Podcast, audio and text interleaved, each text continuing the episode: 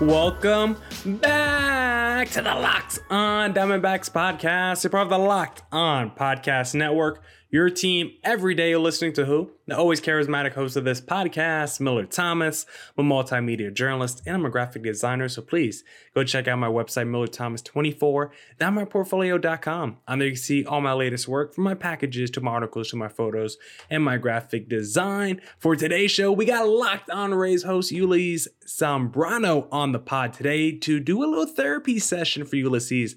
We were discussing who he wanted to face out of the wild card match against the Rays. We were discussing what went wrong in game five, the Kevin Kiermaier play, what went wrong in the series. So it's going to be a jam packed pod with Ulysses. So we're going to talk about a whole bunch of different stuff. But don't forget to follow me on Twitter at CreatorThomas24 for my personal account, or just look up Locked On Diamondbacks on both Twitter and Instagram for the podcast handle. And guys, thank you for making Locked On Diamondbacks your first listen to every day. This podcast is not possible without you. So thank you for listening, subscribing, reviewing, doing all the jazz you need to do.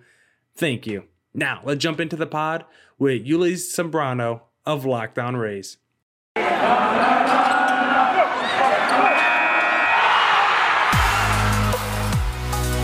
are Locked On Diamondbacks, your daily Arizona Diamondbacks podcast, part of the Locked On Podcast Network, your team every day.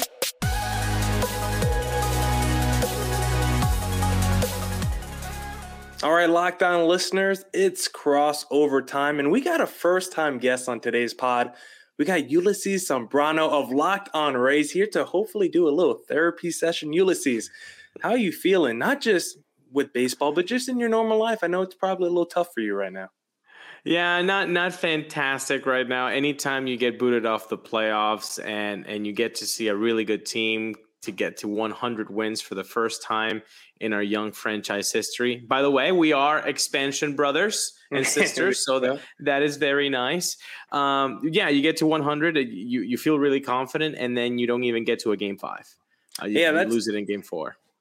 Yeah, the expansion thing is interesting because I saw a tweet today that talked about who would you rather be basically because the D-backs and Rays basically have like the same winning percentage. It's like a few ticks off, but it's pretty close. Yeah. But the D-backs are a team that started off really hot. They were the fastest team, fastest expansion team ever to win a World Series. And then you look at the last 10 years, it's like maybe a wild card berth outside of that. And then you look at the Rays, they kind of started slow, but then the last 10 years they made the playoffs half the time, been to the World Series, 100 win season. So what would you rather be? Would you rather be, of course, let, let's maybe even it out a little bit. Let's say the Rays win last year. Would you rather have that recent success or would you rather have started out quickly?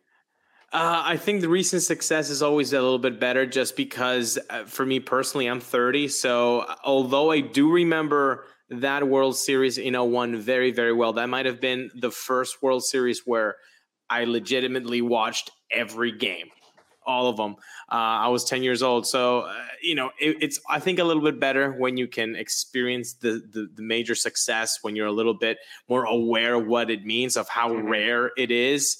I really wanted the Yankees to lose. So seeing the Diamondbacks win uh, was awesome, you know, and, but, the, but the problem is, is if you're a Diamondbacks fan, which I'm, I am not, but, uh, yeah and that was the one experience then you were 10 and you're like what? I, I pay taxes now? I have kids? Like how, is this not happening? So I, I think i would take the recency uh, here but it's not like um, we don't play to just go to the World Series. We we we we go go play and and watch a team for 162 games, hopefully to watch them, you know, hoist that that that, that piece of metal, like Rob Manfred would say.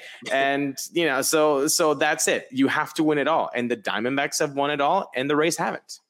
Yeah, I mean, shout out D-backs, the only team in the Valley with the championship among the male teams, because I believe the, the Mercury have a few championships here, the Phoenix Rising. But among the four American major sports, the D-backs are the only team in the Valley to win one. But let Ulysses, let's talk about that playoff series because I kind of want to start first with that wild card game between the Yankees and Red Sox because those two teams, I felt like going into that wild card game, it was basically their World Series. Like whoever was coming out that series was mm-hmm. basically, well, we thought at the time was going to get smacked by the Rays, which of course didn't happen. But when you watch that wild card game, did you have a preference of who you want to win between the Yankees and Red Sox?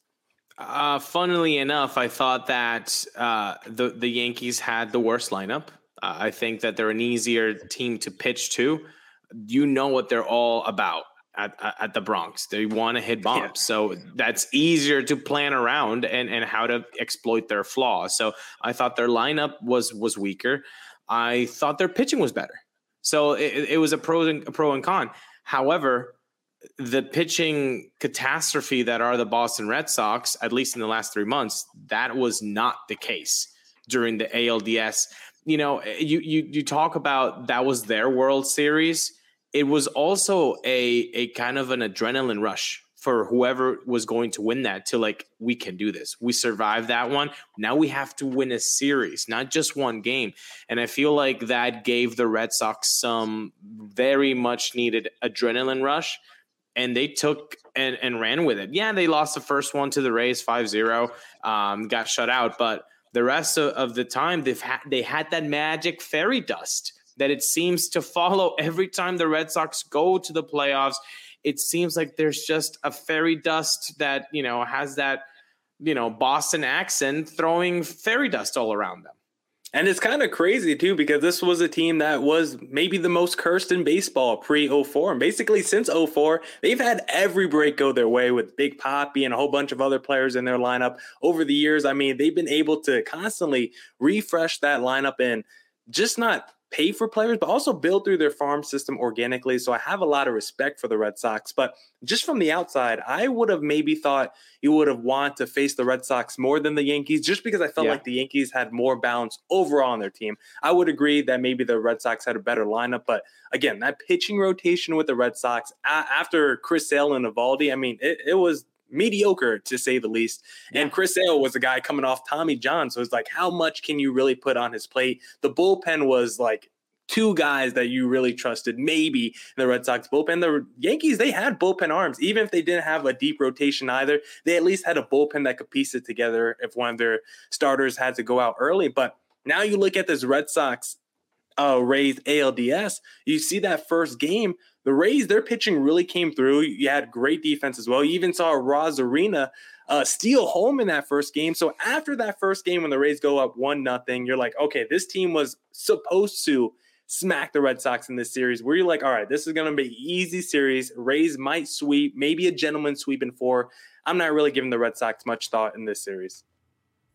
You'll hear that response from Ulysses, but this episode is brought to you by Rock Auto. With the ever increasing number of makes and models, it's now impossible for your local chain auto parts store to stock all the parts you need. Save time and money when using Rock Auto. Why choose to spend 30%, 50%, even 100% more for the same parts? Rock Auto is a family business serving do it yourselfers for over 20 years. Rock Auto prices are always reliably low for every customer. They have everything you need brake parts, tail lamps, motor oil, and even new carpet. Go to rockauto.com right now. See all the parts available for your car or truck. Write, locked on in their. How did you hear about us box? So they know we sent you. Amazing selection, reliably low prices, all the parts your car will ever need. Visit rockauto.com.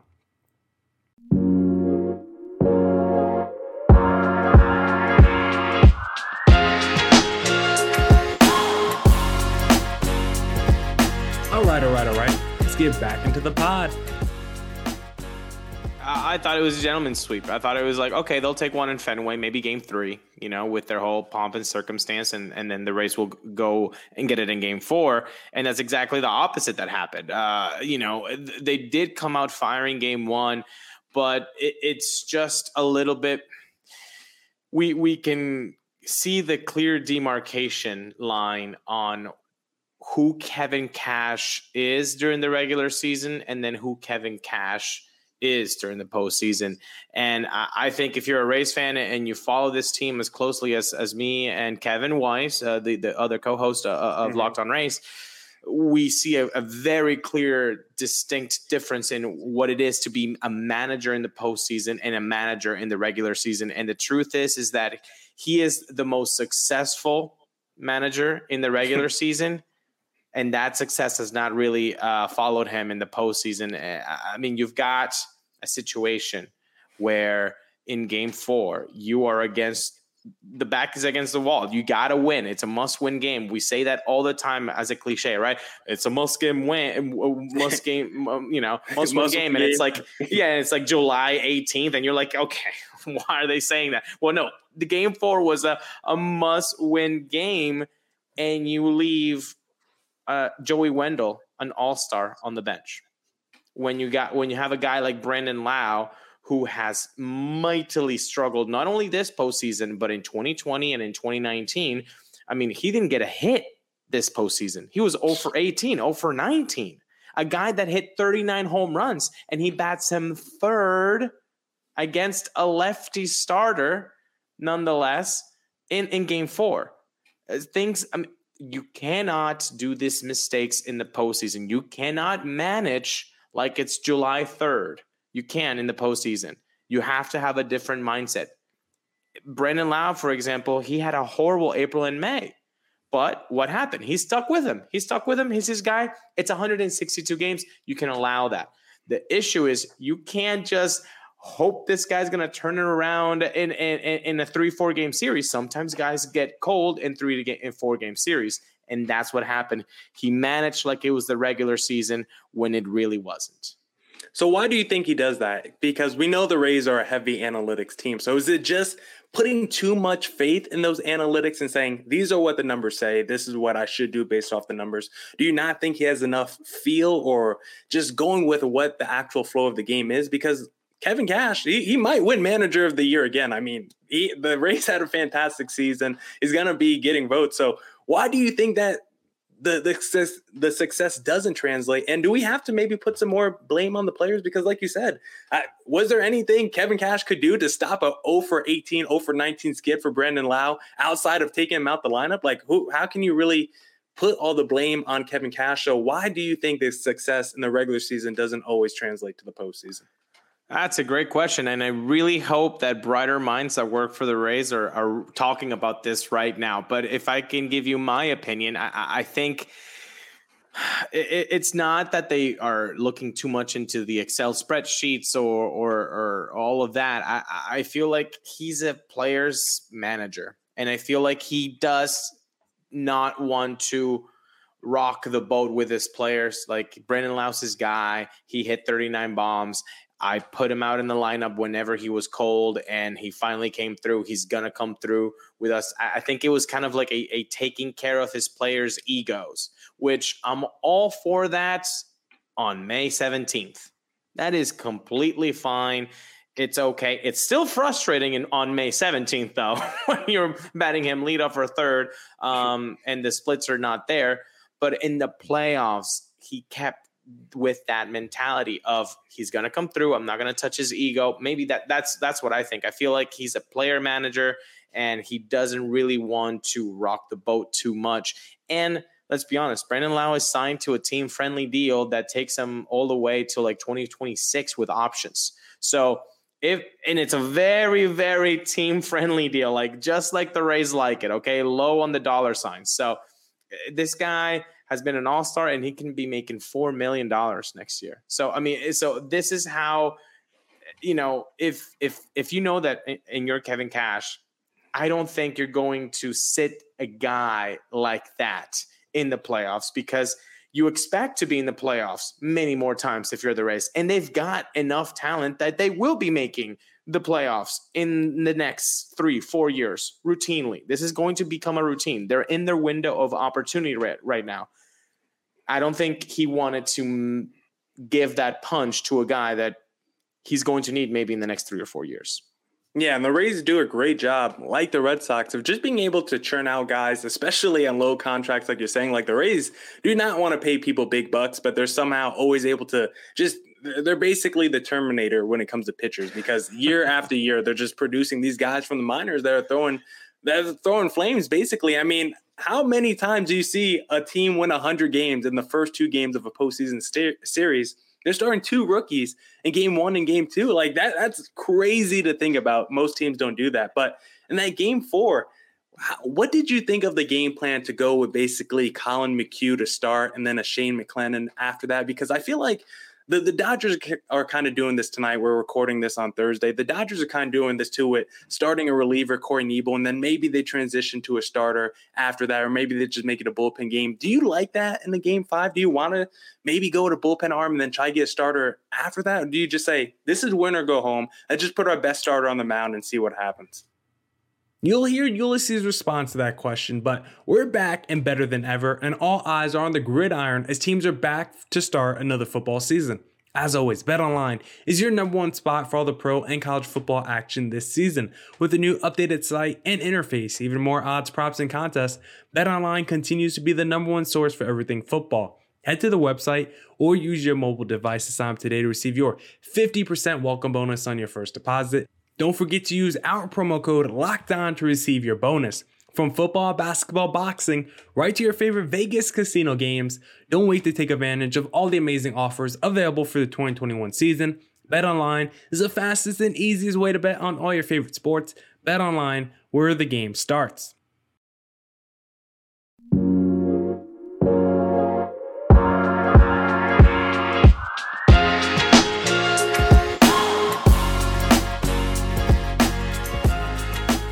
Right, all right, all right. Let's get back into the pod. But first, thank you once again for making Lockdown On Diamondbacks your first listen every day.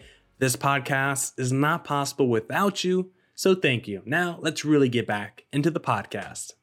That's the thing. You didn't have that available for the Rays. You didn't have the best starter. You didn't have a guy the that wasn't now. a rookie. Yeah, a Glasnow. Thank you. I, I, thank you for saying that out of market because it it feels like everybody in Rays Nation is like, can you imagine if they had had Glasnow? We would already be done and playing the ALCS.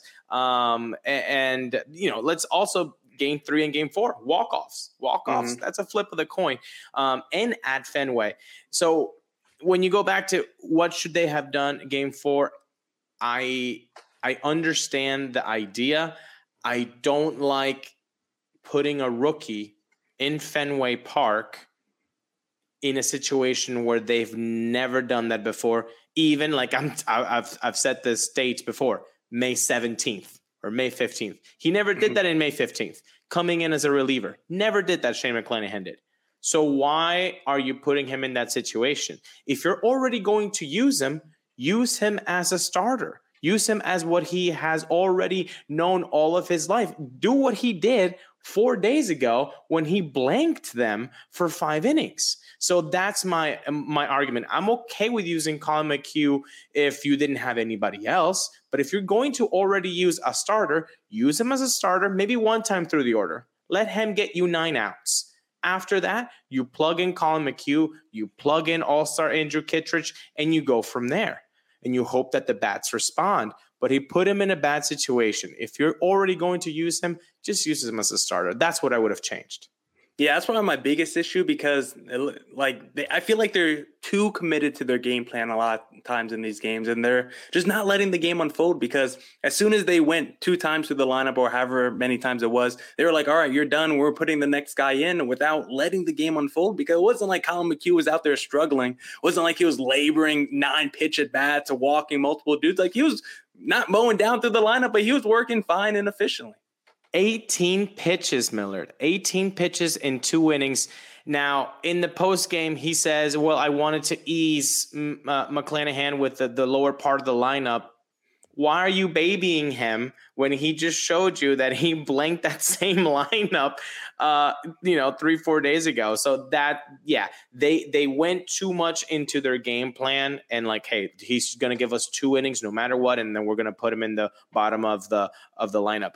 I, I i see that. However game 2 and game 3 where you had Shane Baz a rookie and Drew mm-hmm. Rasmussen who has just become a starter. He was always a reliever with the Milwaukee Brewers. Um you, they unfortunately it didn't go to plan. I'm sure that their plan was not we're going to take him out in the second and third because they're getting shellacked. That wasn't their plan. Uh, so then you you had to kind of you know make something up and, and go with the bullpen. But that's the issue. That's the biggest issue about the 2021 Rays in the postseason. They just didn't have guy, just a one guy like a Glasnow that you can just give the ball and say, "Give me six I trust you to give me six. Even if you allow four runs, give me six. And it didn't have that. Yeah, because I do think this series was closer than maybe the perception of it because you know, game 2, the Red Sox absolutely have one of the greatest offensive games we've ever seen. And then their offense continued to stay hot the next two games. But like we were saying, game three, that was a walk-off win by the Red Sox. That went 13 innings. That that that's the definition of a coin flip. And then game four, the Red Sox go up early, but the Rays, they battle back late in that game. They tied up, and the Red Sox need another walk-off sacrifice fly that basically feels like it was courtesy of the Rays because they were basically just shooting themselves in the foot in that ninth inning. So this series is a lot closer than maybe the perception of it is. And with Tyler Glasnow on the mound, I do think this is a different series, but I'm not going as far as saying the Rays are shooing for the ALCS now. I will say you guys have a lot better chance. I'm not saying it's over at that point. But when you do look at this series, uh, the games were close, of course. And going back to that game three in the extra innings, I just want to know what was your take on the controversial Kevin Kiermaier double? I mean, obviously, I think by the rules it was the correct call, but do you think eh, do you think there should have been more discretion used by the umpires in that situation? Like, what was your overall take on the situation? Um, well, yeah, I, I think like you, uh, you know, if you go by the book, that's that's the law, that's the rule. You got it. You got to follow the rule. Now, my only question is how? Why do you have six umpires in the playoffs? Why do you have six umpires in the playoffs when four can do? Because those two extra pairs of eyes, those two extra brains are not really doing much if you're just going to go by the rule book. If you're not allowing these extra umpires to give you their judgment call, to to provide some sort of objectivity, why do you have the extra umpires? And I'll go a second step further. If you have StatCast where you have arm strength, you know uh, how fast guys throw what is the sprint speed of guys? You have over overview angles from from from from from the top. You have all of this technology. You could literally make a math problem and say in you know 30 seconds a minute in new york saying hey would he have made it safe to home? Yes he would have. You have the technology and I think that Yandy Diaz would have definitely been safe. So I guess my argument is there should be a a a bit of more judgment in, in, in the umpire's discretion here because if if you're just going to go by the rule book then stop with the whole oh this game means more and we have six umpires because it clearly does not and you're just going to follow the rules that's it for this edition of the Locked on Diamondbacks podcast. Thank you to everyone who tuned in today. Come back tomorrow for part two with Ulysses, where we discuss more Rays versus Red Sox. We discuss what do the Rays have to do to get over the hump? Will there be wholesale changes? We discuss all that and more on tomorrow's pod. So you're going to have to come back tomorrow to listen to that. And remember, Thank you for making Locked On Diamondbacks your first listen every day. Now make your second listen Locked On MLB. Paul Francis Sullivan, please call him Sully, brings you his unique perspective on Major League's past and present. And as always, guys, stay safe and stay healthy out there. Deuces!